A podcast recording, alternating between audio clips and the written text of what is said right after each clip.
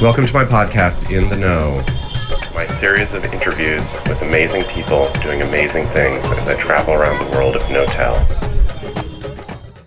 Hello and welcome to In the Know. Today I've got Jared Hecht, who's the founder of Fundera. But I got to know him when he was the founder and CEO of GroupMe. GroupMe was the first group texting app, a sensational New York company that was acquired in record time. And he's gone on to build a very interesting and powerful business for small business lending. In today's discussion, we hear where he came from and how he got to where he's at. Jared, welcome. It's amazing to have you on In the Know. Thanks so much for having me. We've been pals for a long time, but we, uh, I don't know, somehow I overlooked getting you on this series. I suppose you've just been a little busy and elusive, though I do grab you from time to time when we're at some global tech conference. Don't yes, I? don't take it personally. and, and, I don't take it personally. When was the last time we were together? It was in uh, California, I think. It was probably at one of the Columbia entrepreneurship dinners. Oh, it might have been that. Yeah, which yeah. has been a quite rewarding series, although I find myself not attending as often as I'd like to myself because Knotel's It's like really broad scope. It's been cool to see what they're doing. I think you have deeper roots than I do in some ways to Columbia because you've been quite active with the entrepreneurship scene the whole time that there has been an entrepreneurship scene at Columbia.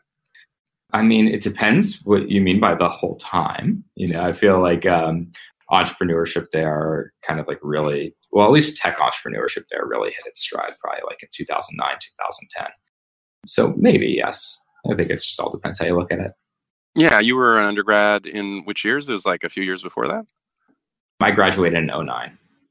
All right, so there we go. Like you are the yeah. graduating class of the uh, kickoff. Right when tech in New York City started becoming a thing. Yeah, talk to me about it. So when you got to Columbia, was that like the plan? No, not at all. You know, I wasn't quite sure what the plan was at that point in time, but if there was a plan, it was something along the lines of work in the music industry or be like a music promoter along the likes of there's this guy named Bill Graham who was like the promoter for the Grateful Dead and made like the whole jam band scene happen back in the day. And that's kind of where my head was at, like 2005, 2006, and what I thought I wanted to do. And that, that's amazing. That so that's kind of like if you were a high school junior today, then your plan was I'm going to be a YouTube star, essentially. Yeah, yeah, yeah, exactly. Mine was like, I love Phish. How can I like turn my love of Phish and the Grateful Dead into a, a living?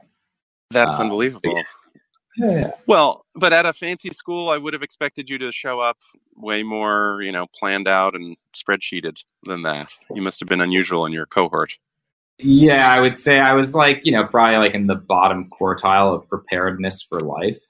Everybody else seemed to have their shit together significantly more than I did. They're like, oh, we're going to be econ majors and go into investment banking, consult. And I was like, what is investment banking and what is consulting? Um, hmm. so it's a little unusual, yeah. So why'd you choose this place? Columbia? Yeah. Well, I was in the greatest city in the world. I also was a big believer in the core curriculum. I really liked the idea that they try and steep you in all the classics and teach you how to think rigorously and do that by essentially taking you through the beginning to present of Western civilization. So it was a mixture of like I actually am a true believer in core curriculum and everything that Columbia had to offer from an academic perspective. And I wanted to be in New York City. So it's the marriage of those two things that made it the top of my list. So this sort of broad minded approach to what you wanted to get out of it and then drop yourself in a place where serendipity might draw you somewhere. Yeah, it didn't hurt that there's a live music show in New York City every single night too. So it's a combination of a bunch of different stuff. Is that what you ended up doing? You showed up and you partied? I wouldn't call it partying. You know, maybe it's more expand your horizons. So, so expand your mind.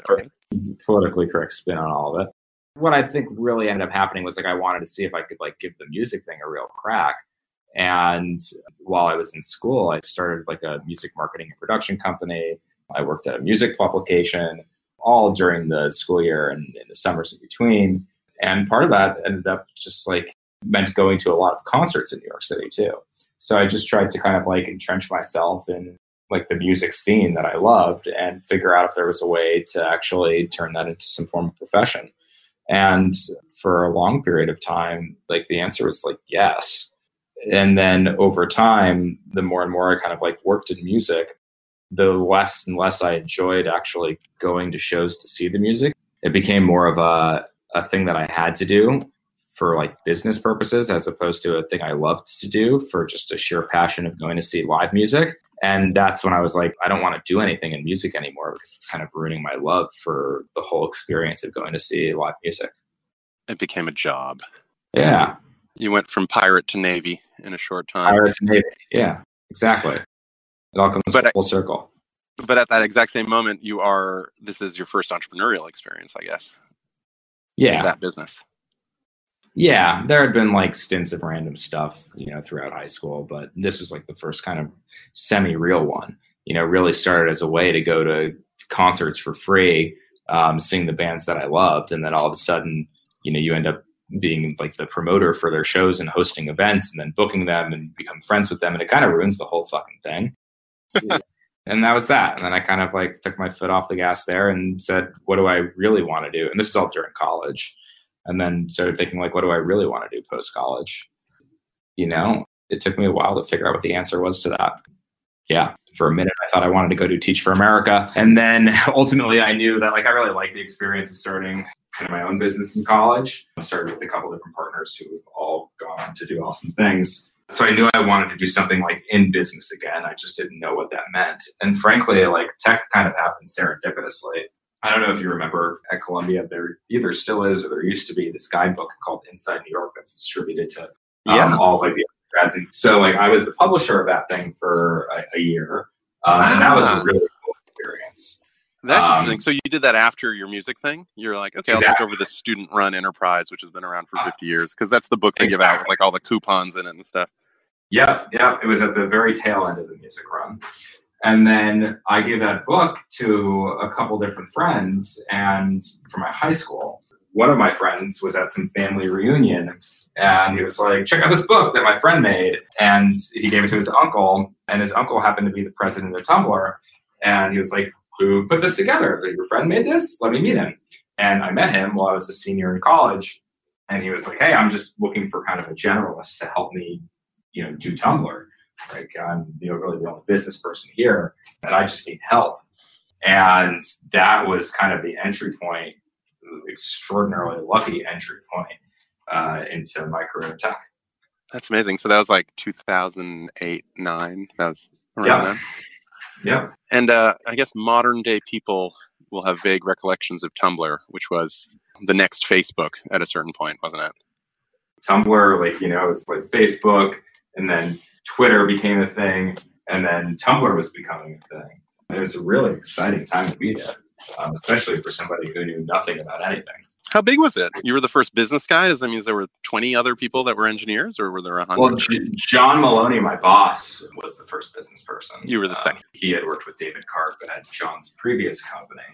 Um, David was the founder and CEO of Tumblr. He was like a total genius. I joined, I think there were seven people there or so. Unbelievable. That is uh, the serendipity you were looking for. Yeah, it happens occasionally.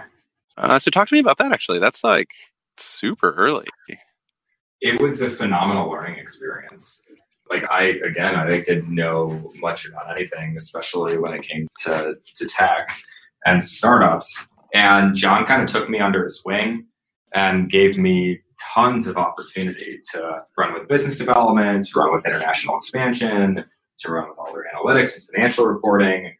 A month or two into it, I was compiling and putting together board decks. John brought me to board meetings, so I got to see how the board actually operated. And it was a bunch of really smart people in that room. It was like Brad Burnham from USV and Bijan from Spark. So I got to like really see how this group of people who were kind of like pioneers in the world of social networking, like USV at that point in time had their thesis all around network effects. So I got to see how these people thought, how they operated, what were the core metrics that they were looking at for all these different types of companies that they were investing in. Meanwhile, I was just trying to be a sponge and like absorb as much as I possibly could. Like back then, you know, it was like you had to read Fred Wilson's blog every day and you had to read everything Chris Dixon wrote. Between the two of them, who were like prolific writers, like everything substantive that's ever been written about tech startups can be found on the blogs of those two people between the years of 2008 and 2011. Like I'm a guy 2010. Like I am a firm believer that they covered pretty much the comprehensive history of like here's what you need to know how to do or just know about tech startups if you are going to do a tech startup. Who else would you include in that crew? Because it was a moment actually of, uh, like a great fluorescence of writers. Maybe the others are not New York ones, right? There was the the Marc Andreessen blog for a while, and the Venture Hack stuff. Yeah, I think like all like the early pmarca stuff was a couple, might have been like a year or two before, or even before that, like multiple years before the AVC stuff and the Chris Dixon stuff. I mean, those two were like those are top of the class. Joel Spolsky wrote about some really cool stuff too back then, and Brad Feld had a bunch of stuff too. Yeah, um, right. Like these are the this is the canon or the pantheon. You could print exactly. all that out, and you could do a core curriculum at Columbia about it. A hundred percent. And somebody probably should do that at some point in time. I mean, I almost do, right? So I have this class at Columbia for the last five years, and a number of those canonical readings are are part of it. I mean, we do some other yeah. content as well, but yeah, yeah, I couldn't agree more. So it's a formative period, and you're there, you're there in the room, like in the board meeting with the writers of some of this stuff. Like that's that must have been amazing.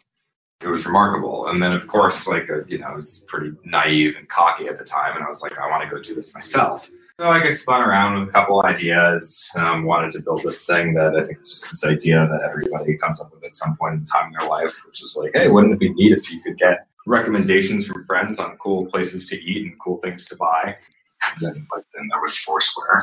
That way, like I started building a prototype for that. I was still trying to teach myself how to code during that period of time too, and met a couple people that I was working with that project on. A designer that I actually found through Tumblr who became a designer at Tumblr at GroupMe and Fundera but all those kind of like early ideas, like never really kind of felt the confidence enough to go pursue them full time. And then then the idea for GroupMe service kind of just came organically one morning when my wife was complaining about an email chain she was on, trying to coordinate a bunch of friends going to a music festival and said, why can't we just do this over text message? Why can't you reply all over text SMS? And um, I quickly called up uh, one of my best friends, this guy, Steve Martocci, who I actually met through music. Same way I met my wife through this band that we all love called the Disco Biscuits. Steve is uh, probably the, the, smartest person I know. He was a software engineer from Carnegie Mellon. He had done his own startup that didn't really work out and then ended up working at Gilt Group. Gilt Group at that point in time, too, also just produced exceptional talent. So yes. Gilt Group mafia of people. So he was at Gilt Group and we would get together and kind of jam on ideas on a weekly basis. I called him up and was like, hey, why can't we reply all on SMS? we talked for an hour about like, hey, if you could do reply all over SMS, what could that ultimately morph into? Like, where could that go? What would it look like if you actually built a native application? Could you layer on location services? How could you provide like real time context to the group so they can make better decisions or go places better or get together better? Anyways, oh, so even merge um, in some of your like music and recommendation notions from right. some of the other fragments. Yeah, like if you're a group of five people, you're communicating, you're in New York City you like to go see live music. Here's a list of things you can go do tonight. That kind of favor. Mm-hmm. Just and like we were just riffing on these ideas, and Steve had won this uh, internal hackathon at Gilt Group, so he was like riding high from like, hey, I can go build stuff in a 24 hour period. And like literally a week and a half later was this TechCrunch Disrupt hackathon. It was the first one they had in New York City. So he's like, you were at the first TechCrunch Disrupt hackathon too. Jesus, you're like yeah. Zelig, the Woody Allen movie. Yeah. Like show up at World Historical event. Just the guy in the background waving my hand. So we went and we built a working prototype, and that was GroupMe. And that was GroupMe. Okay, but what was it? It was you text a number and then it gets distributed? it wasn't an start, You text start. No, it was all SMS. It was all built on Twilio too. Like with, as we were checking into the hackathon, Twilio had this little desk there. And I knew Twilio because they had reached out to Tumblr, and I forget why, but we were going to do some stuff with them maybe that didn't end up panning out. And Twilio was like a very, like it was an early, early stage company. Like they probably had like 15 people there at that point in time. And they were like, hey, we're Twilio. Here's all the things you can do. And we're like, yeah, we know. We were going to use this other service. And they're like, no, use us. So, like, okay. So, like, the initial prototype was like you would text start to, I think we got the shortcode group. Like, we got it provisioned through Twilio. And then you wow. would get a text message from a regular 10 digit phone number with instructions on how to add people to your group. And when you texted that phone number that was specific and unique to your group, that text message would go to everybody else in the group. And when they texted back to that phone number, it would get relayed to everybody in the group as well. So you could literally just save a phone number into your contact list as like family or you know basketball friends or friends who love the band Phish. And it was essentially reply all over SMS built on top of Twilio. With like And- a command line interface where you send in exactly right. fragments of words and text, and then the bot responds with a "Hey, got it." hashtag add space Jared space my phone number. You know, this whole list of commands um, that were all done over the SMS interface. So it worked on every phone, which is really cool because, like, you know, at that point, I think I'm gonna have a BlackBerry. I haven't even ever had an iPhone. That was like the initial working prototype for GroupMe. It just took off from there. Like, Like straight out of the hackathon. Yeah, dude, it just happened. You know, it was just like the average group size was six people. I would create a group. You know, four people in that group would be like, "What the fuck is this?" One person would be like, "That's awesome." They would go then create their group of six people. The exact same same thing would happen, and that would just self perpetuate.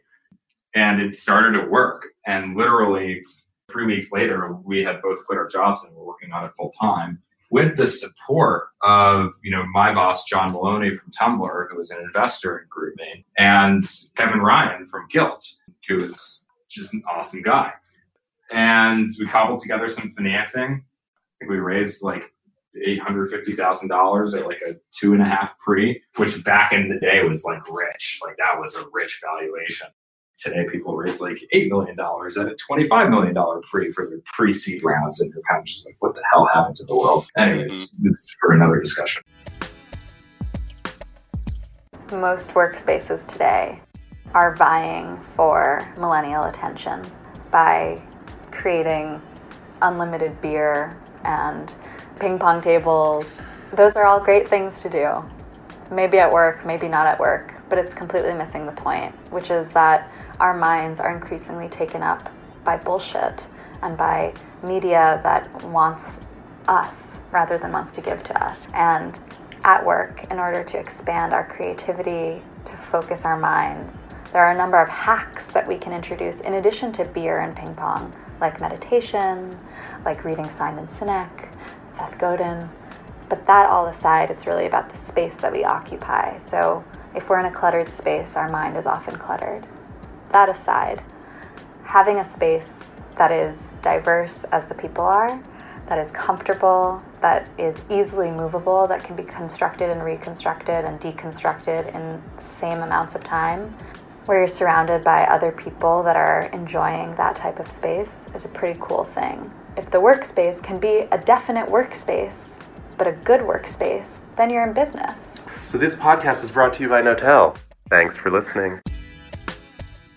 Zoom in for a sec. You had already left Tumblr when you started kicking around ideas, or you had decided you would. No, you I was did have a day job.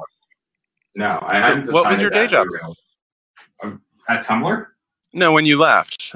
When I left Tumblr, Yeah, or maybe I misunderstood. Sorry. when we did when we built the prototype for um, GroupMe at the TechCrunch Disrupt Hackathon, I was still at Tumblr, and like I showed it to my boss like the next day to John, and he was like, "Oh, that's neat. You should go talk to some of these investors." And like he introduced me to Andy Weissman at BetaWorks. And, no, Charlie O'Donnell from who was then at First Round Capital was at TechCrunch Disrupt, and he was he, he saw what we were building. He was like, "Hey, let's talk about this." And he was like a very early advocate for what we were doing. Uh, and tell me about the daily growth stuff. Like you must have been astonished if you quit your job such a and, and raised money at such a rich valuation. I mean, it wasn't like absolutely insane growth right out the gate, right?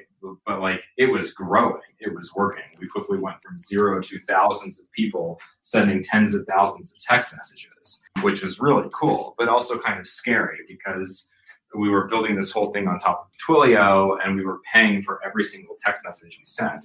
So every text message we sent was actually six text messages because you would send one text to the group phone number and then that would get sent five different times to everybody else in the group. So it became a pretty expensive service to run right out the gate. Um, Wow. So that was a little bit scary. So we were like, hey, we need to go raise money to stomach some of these costs and over time figure out how we're actually going to mitigate some of these costs by just either striking a better deal with Twilio or moving off them entirely. By the way, I think we were like the first real like application that got traction or scale on top of Twilio. which has gone on to be a huge public company all over the world. And I guess it has its own stories sort of similar to that, right? They were sort of messing around with their platform and finding hits like you first and then others, but then they sort of tagged along to Uber and some of the the other huge breakouts as a core yes. service provider. Absolutely. Yeah. By the way, Uber, happy customer of Knotel in a bunch of cities around the world. Uh, believe it or Is not. Twilio too? and Twilio, yeah.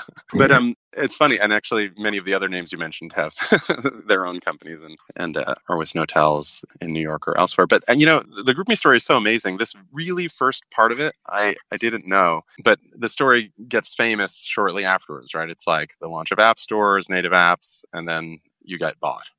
It must have been. Yeah a big surprise. So that was like Skype called you one day, or was it yeah, the other way around? Skype called us one day. Yeah, they called us one day, maybe around like five or six months into it. And then they went radio silent for a couple months, and then they called us back and were like, "Hey, let's explore partnering together." And that conversation lasted around two weeks, and they were like, "Let's just buy you." And we're like, "Amazing." Have a conversation. Yeah. Amazing such a cool story. And in a way, it's like behind the scenes, the way we just went through it, you see how you manufactured what felt like a miracle at that moment, right? Like all the serendipity, all the different people, all these connections. It isn't actually just raw luck. You were out there finding. Yeah, I think like I'm a firm believer that you know you can optimize for getting lucky. And I think we did a good job at that. So I want to ask a little bit about Fundera too, because I guess you know you have this huge accomplishment, and then you're like, all right, I'm gonna build more companies. Yeah.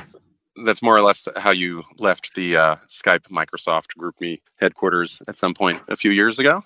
And did you get um, right yeah. to Fundera or or right to you... Fundera?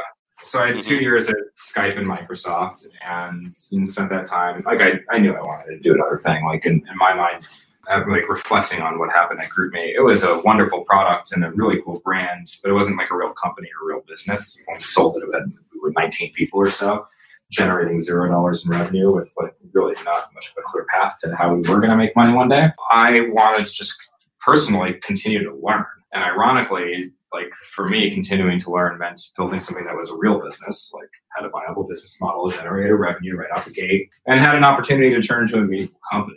My criteria for what a meaningful company is is something that has a transformative impact on an industry and a transformative impact on the lives and career trajectories of all of its employees. And that was kind of the lens I was using when I was evaluating opportunities. And I had two years at Microsoft to think about what it was I wanted to do next.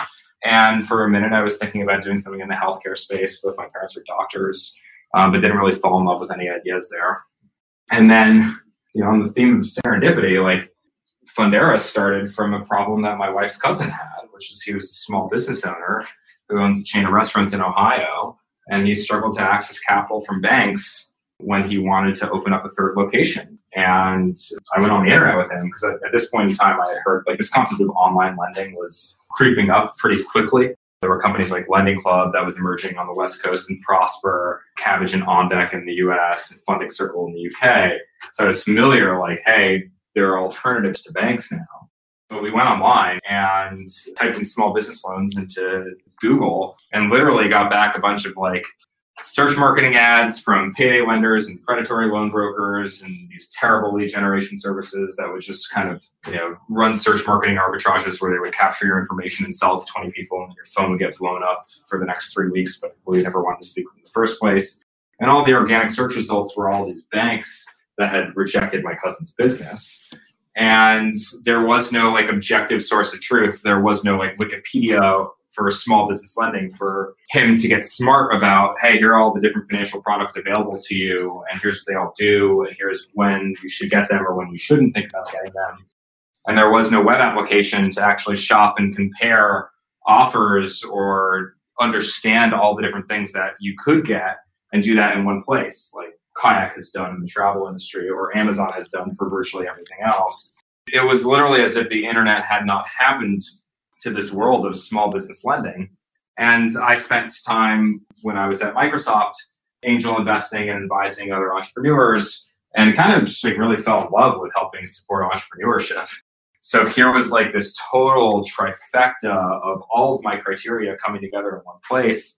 Like thing was could be a real business if we were able to build a real marketplace an educational resource to help small business owners get the right types of lending products could become a real company. Like we could make the internet happen to the industry of small business financial solutions and really tug at my heartstrings in the sense that we'd be doing this to support entrepreneurs and small business owners and help them build thriving enterprises So all of these things kind of just clicked at the exact same time and spent some time doing some research and said, let's go solve this problem in this space. When was that? That was middle of 2013 when I kind of knew that this is what I wanted to do, and then built a prototype for it at the very end of 2013 and launched the beginning of 2014. How long did you spend searching for this trifecta idea? How long did you spend thinking about what you wanted to do before this thing rang your bell? It was probably about 18 months. And this was the first match, or did you get serious on a few as you were uh, dating? I did a lot of research in healthcare, specifically trying to think about like, oh, were there opportunities around building uh, like electronic health records? That just generally believe like people should like access to your own personal medical records should be democratized, and people should have that data available at their fingertips, and they should own it and not have to jump through hoops in order to get it. One day, maybe we'll get around to that many years down the line, but I it was not things weren't clicking. Like it was more enterprisey. It wasn't for me. I was I do like things that are consumer oriented in nature, um, that can operate at scale, where you're solving problems for you know human beings, ordinary human beings. Yeah. So this is a little bit more of a top down process, right? Because like your story on GroupMe is like spark of insight, instant action, and this time you were kind of boiling the ocean, taking some vectors of research, collecting them all together, or sort of pairing them up, and then you fell in love with one of them and went hard for it. Yeah. Which I guess you had the luxury to do once you had already been successful one time. You figured, all right, let me make the right choice. Whereas the first time, the thing that kicked you in the ass and got you out the door of Tumblr was just the power of that that spark. Yeah, but like also, I had this two year time period. Like I was locked up at Microsoft for two years. Uh, right, mandatory research period. yeah, exactly. Exactly. So, what other so differences I, I, on the flow on this one? What else have you done differently? How else has it evolved differently? Because you're seven years into it now, and so you must have accomplished a lot. And it sounds like one of the big goals was to build a quote unquote real business. What's it been like now that you have to do much more than just a nifty product? Oh, I think it's hard as hell. Like if I think about things like in consumer that end up working you know, they're generally somewhere between 80 to 90% luck and 10 to 20% executing against that luck. I would say, uh, you know, Fundera is probably the inverse of that equation, which makes it much more difficult. Um, it's more operationally intensive. You really kind of just got to fight through a lot of hard times. You know, this is what you're doing. You got to fight through a lot of hard times. Like of all the things you try, maybe one in 20 things work, but that thing works really well and unlocks another vector of growth for you. It's been, you know, reflecting on this whole experience, frankly, it's been what I've wanted it to be, which was just an extension or accelerant in my learning curve as an entrepreneur. And in that respect, it's been super fulfilling. It's been remarkably fulfilling. Like we're companies around 140 people, which is significantly larger than GroupMe ever was. So it's just acquiring a whole new set of skills that's really fun for me to continue to develop. How far are you in the journey, would you say, to where you're going? I've kind of had this milestone of like, we want to help at least a million small business owners get financing. And today we're roughly 40,000, 50,000 or so. Um, so we've got a long ways to go. Done north of roughly $2 billion in financing through our marketplace. And almost all of that has been done in the past two, two and a half years. The other thing about this journey is like, well, where GroupMe worked right out the gate, Fundera did not work until like year three, maybe year wow. four. Um, wow. Yeah. Yeah. There were a lot of false positives early on and a lot of start stops and a lot of retooling of the company and the platform itself. So like that was difficult stuff to work through. But once things started clicking, it's been a pretty remarkable journey. Yeah, that is amazing. That is amazing. I mean, you were alluding a little bit to the context that Knotel operates in. You know, we make offices for companies all around the world, and last year was a very interesting year of news on that topic with uh, the co-working yeah. folks and what was happening to them. And you know, we were sort of who shall not be named. We thought we were sneaking into the palace, and as we were halfway up the wall, it started crumbling. You know, it was an interesting yeah, yeah. experience for us to navigate. But I, I guess the same has happened to the credit markets and the small business lending and you know some of those firms you mentioned had very spectacular blowups. Is that the case of the last four or five years? Yeah, I would say for like all of the online lenders that emerged early on, you know, like Lending Club, for instance, who became a public company. It's something like a 10 or 12, maybe even 15 billion dollar. I forget what it was. But like it was like a 10 billion dollar market cap company. Now it's like a billion dollar market cap company. I think what's generally happened is like there was this notion that there were potentially network effects in online lending, specifically some of these quote unquote marketplace lenders. But at the end of the day, like the, the markets have essentially evaluated them as they're kind of specialty finance lenders and balance sheet lenders. And it's made the, it's just really created significant like multiple compression there um, in her valuation to the point where like I would say uh, at one point in time in fintech lending was the be all end all, and then it's kind of become like a little bit of the bastard stepchild of fintech. I'm grateful like that what we do, like we're not a balance sheet lender. Like, we truly are a marketplace that helps small business owners find the right solutions and then works with them over time to get more and better solutions. So it is fundamentally different. But it's somewhat similar to the experience that you've gone through. Yeah, like you're kind of entering a space. The space is like the hot space and then, you know, all that is at one point in time hot eventually cools off. But for us, like, it doesn't really matter. We've built a viable business. Last year was our first profitable year. Like, we're here and we're helping business owners and we love what we do. Do you think that the other strategies, the hot strategies that people were running, were unsound on a fundamental basis, or maybe you had overpromised this network effects thing, and the emperor has no clothes happened to them, in a way that benefited you? I don't think bad things happening to companies or people really benefit anyone unless they were like malicious, terrible actors. Yes and no in some regards. Like, no in the sense that like a rising tide lifts all boats. Yes, in the sense that when traditional lending companies become viewed as traditional lending companies, what we do is definitely viewed fundamentally differently you know, like what, what we do, it, some investors might liken it to like in a gold rush. Like, do you want to be picking the gold or do you want to be selling pickaxes to people? And like, we're selling the pickaxes. Um, I don't know how apt that analogy is to what we actually do, but enough investors have used it where I'm like, okay, maybe I'll start saying that occasionally. Yeah, uh, I think that's wise. So like, that's the, answer, the answer is yes and no. Yeah, it is complex. Yeah, I mean, my certain my experience in uh, our market context is we started a flex office business because we thought co-working was not ideal. It wasn't serving big companies. So we get to it. And then we were just like constantly compared to co working. We were doing great. So we are sort of fine with that. And then suddenly we're like the global number two. And then as those guys hit their difficulties, it became very important to make sure the contrasts were clear. But certainly we weren't wishing for anybody's troubles because they come with a blast radius that, that isn't so helpful.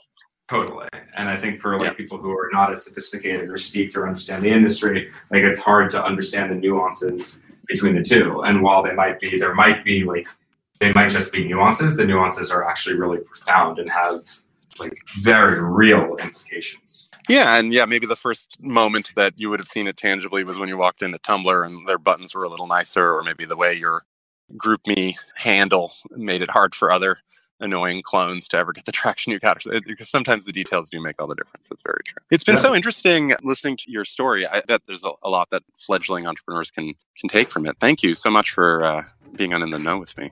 Of course, my pleasure. Thanks for having me.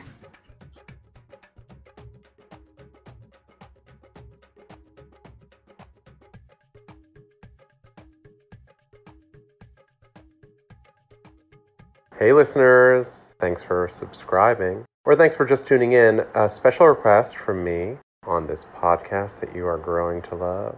Write a review, please. A five star review spreads the word, and people will follow. Cheers, thank you, and stay tuned for the next 30 episodes. I'm so excited. We've just passed a big milestone. It didn't take long, and all of a sudden, we're up at 40 episodes of people telling us how to spread great ideas.